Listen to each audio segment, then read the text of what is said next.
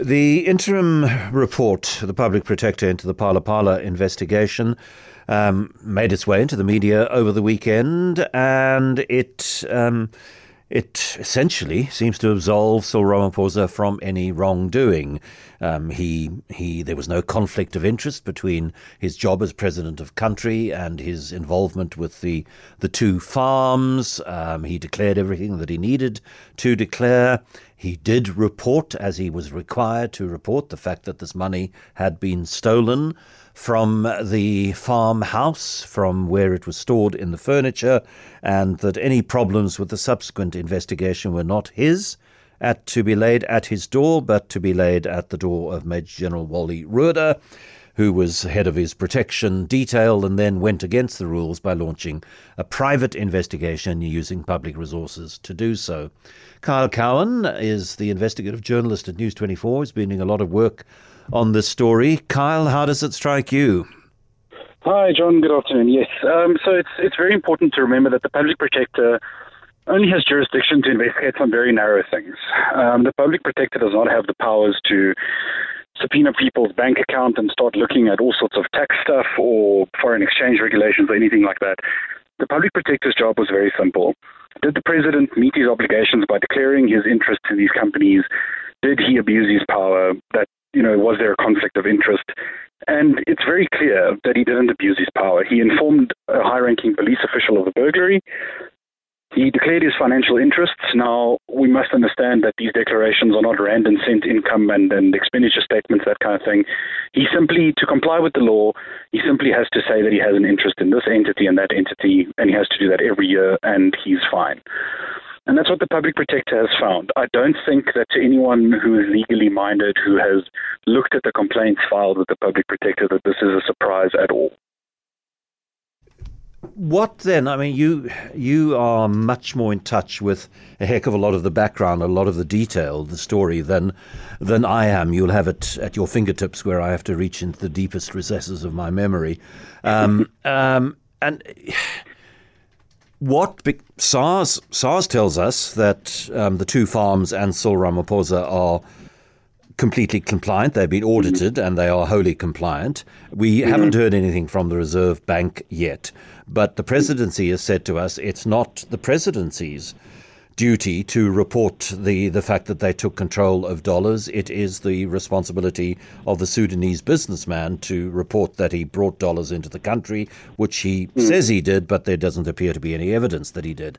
So, with, with all of that, what could he still potentially be found to have done wrong? So, the very fact that there was the existence of these this, this amount of dollars at at his farm and he has now said himself that he visited the farm the day after the money was allegedly handed over on the 25th of December 2019.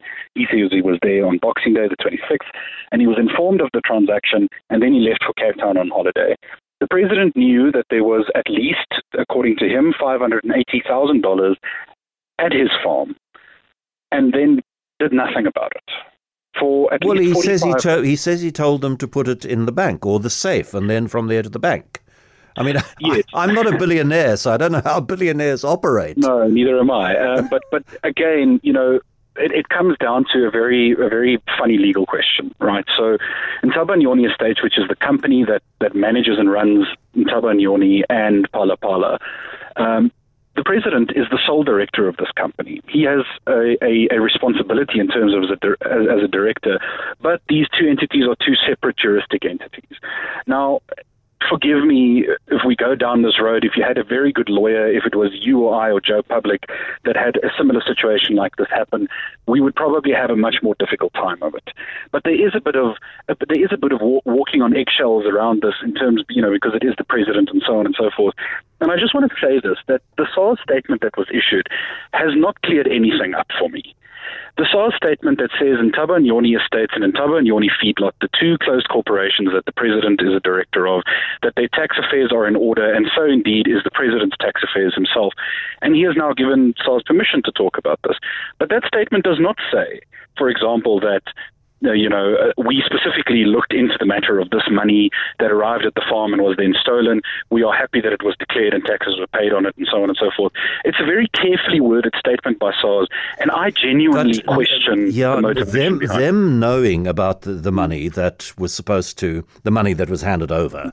Um, and that was in the money was handed over on the 25th of December 2020 so it would have become part of the 2021 tax return so mm. one expects that SARS is if SARS is doing their job and they're doing their job better mm. under Edward Kieswetter than they did under Tom Moyane, mm. but that they would have had a check of his 2021 to see whether um, Ntaba Nyoni Phalaphala or Cyril Ramaphosa declared that $486,000 as income yeah, so it gets a, it, get, it gets quite complicated very quickly in terms of tax issues around, especially around game and goods being moved and so on and so forth.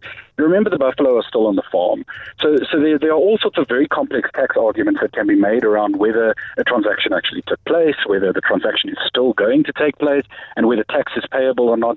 And we would definitely need, I think, several tax experts who might have a very long argument about this for yeah. a couple of hours to understand all of that. But my, my problem with that statement is that the wording was, I think, vague and it should have been a little bit more direct. It doesn't give me the greatest amount of confidence. Again, also, the timing of SARS releasing that statement is very strange to me. SARS says no to the public protector. We're not going to give you any tax information. Somehow, in between all of that, the president and his two entities give SARS permission to speak about it, but none of that finds its way into the public protector's report, which is so there are questions there.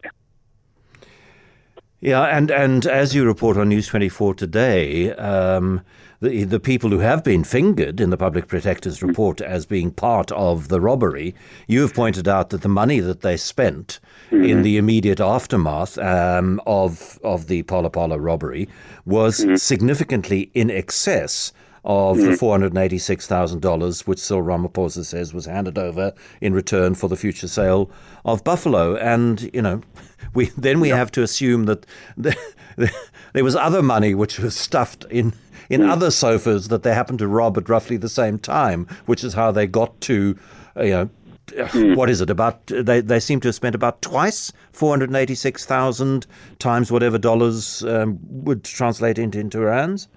Yeah. So my colleagues and I at News 24, we've been able to account for conservatively about 15 million rand.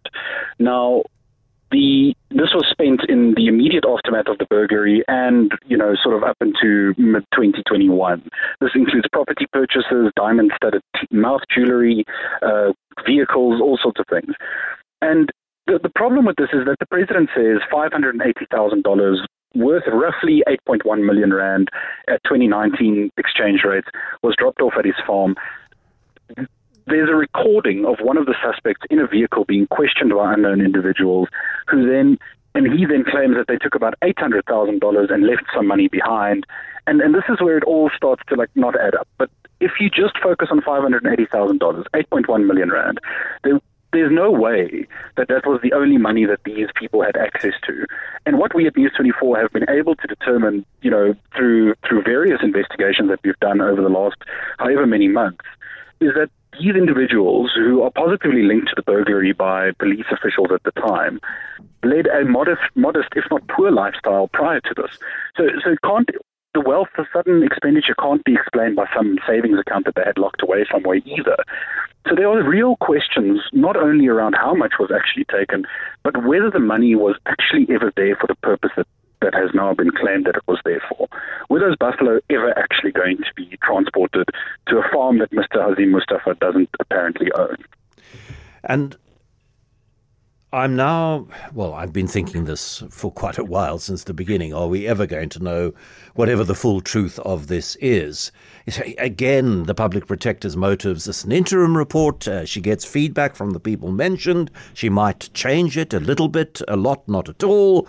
Uh, and then it'll become a public document, and then we'll have access to the full thing. Uh, and there's still the, the Hawks investigation. And you know, people are already saying the acting public protector wants to be the next public protector and have a seven year term there. So that's why she's inevitably going to find in favour of the president.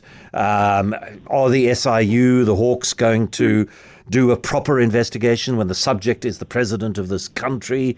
And so I ask you, do you think that there will come a time at which there is a version of events on the table which seems full and complete. I don't think there ever will be, unless someone from within the president's innermost circle decides to genuinely try and sink the president and tell a story that is number one more believable and number two verifiable. Of course, there are hundreds of theories around all of this, and we have to stick to the versions that we have on record. And the versions that we have on record don't make a lot of sense. And I just want to add, John, that the acting public protector has done, I think, a very good job here. Okay. She has not strayed into areas that she could get into trouble legally. She has not strayed into areas that are not within her jurisdiction. It is a marked difference to the now suspended public protector's modus operandi around politically sensitive things. And I think they've done a really, really good job in assessing the evidence available to them. It's not a popular decision, you know, exonerating the president of wrongdoing, but according to the letter of the law, they have done what is necessary, and so has he. Kyle, thank you very, very much. I look forward to reading more from the team investigating this on behalf of News 24. That was Kyle Cowan.